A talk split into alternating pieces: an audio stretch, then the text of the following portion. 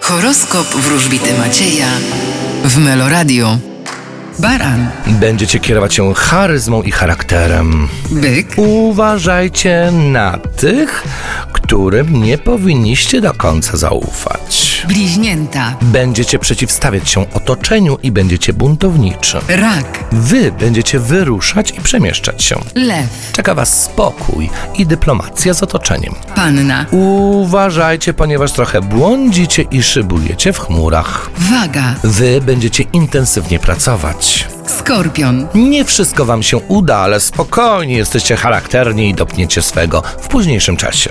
strzelec, Czeka was trochę chaos i bieganina. koziorożec, Spodziewajcie się nowych relacji międzyludzkich. wodnik, Wy również będziecie się nieźle bawić w otoczeniu innych ludzi. ryby, A u was będzie stabilizacja i nic zaskakującego nie powinno się wydarzyć. Zodiakalne ryby mogą być spokojne, natomiast co u panien?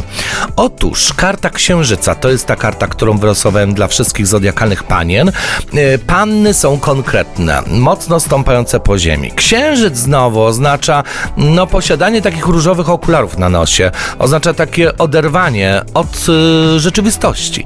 A więc zodiakalne panny, konkretne i stanowcze z natury, mogą mieć trochę mydlone oczy, mogą trochę zbłądzić, czy to mogą się łudzić. Zodiakalne panny, nie straćcie swojej głowy.